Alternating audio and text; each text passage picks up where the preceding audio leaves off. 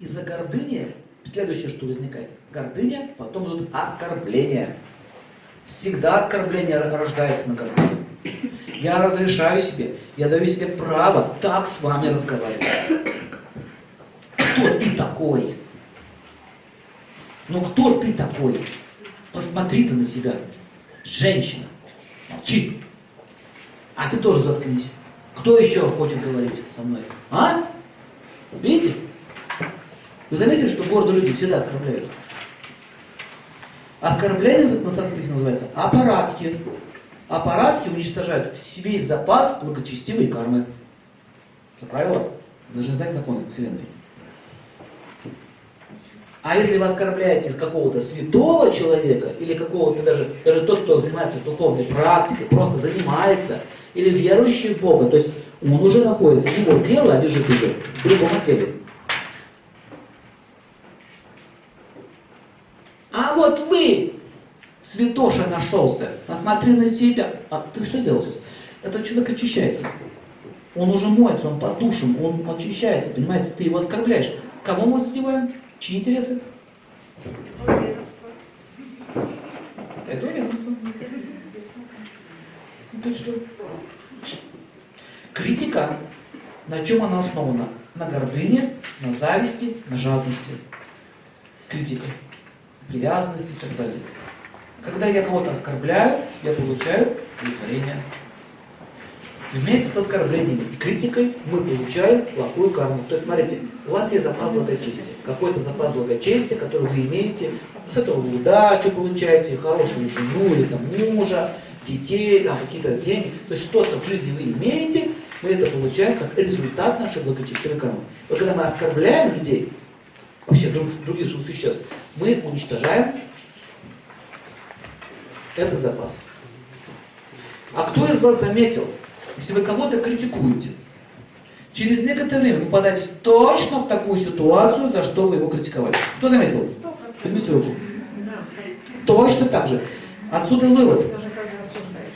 Или э, Иисус говорил, не суди. Ибо каким судом судишь, таким тебя будут осуждать. То есть идея та же самая. Ты почему делаешь выводы о человеке? Сколько у него там женщин было? Ты что лезешь в его жизнь? Но у него четыре жены в гороскопе написано, у него должно это быть. Четыре жены одновременно. И 12 детей. Нарисовано. А он считает, о, какой ты плохой дядя. Не надо, вы не понимаете, что происходит в жизни человека. Сегодня она проститутка, завтра она будет святая. Вы же не знаете. Ведь вот эта история с Магдалиной, это потрясающая история. Он когда ее подошел к ней, говорит, настоящий перевод, правильный. Никто из вас без греха бросьте в нее камень, а кто у нее не был в этом городе. Вы не были у нее. Вы? Вот такой. Ты? Или вы, вы не вчера у нее были, а теперь давайте камнями забросаем. Какие вы все праведные. Праведные и праведные. И она, ну, что он сделал? Он ее защитил.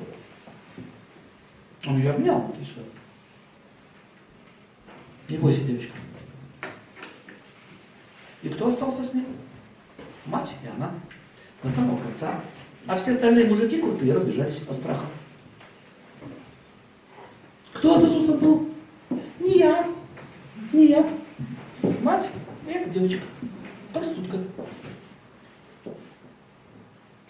Вот, вот это интересная история. Это показало о том, что, что этот человек, все, он поменялся, все, он, он поменялся. Да, была такая жизнь, занимался ерундой. Теперь что? А еще непонятно, что хуже. Оружием торговать или людей за деньги убивать, или любовью торговать. Что хуже-то? Смертью, да, торгуем. Ведь поймите, вот, вот он это имел в виду. Не судите никого. Сегодня вор, завтра святой. Что самое еще интересное, а, автор Вальмики, который роман писал, он же был бандитом. Вы знаете об этом? Вальмики, автор романа, который написал на все языки перевел. Был бандитом. Он в лесу грабил людей. У него была банда, они нападали, резали, И делили. Пока не встретится с мудрецом. Он встретится с мудрецом, хочу сказать еще интересную вещь. Люди с таким богатым прошлым, на них, на них это ложится надежнее, потому что они жизнь нюхали со всех сторон, понимаете? Они же понимают. И он говорит, все, я понял, больше это делать не буду. Он прекратил грабить, он построил много храмов, он защищал паломников, защищал этих, которые шли паломники. Армию там создал, перевел очень много книг. Вчера был бандит. Вы это не знали? Нет. Исторический факт. Да. Чудный был парень. Но при этом стал великим человеком. И э, Джагай Мадхай были бандитами, распутниками. Сейчас там храмы стоят. Мудрецами стали.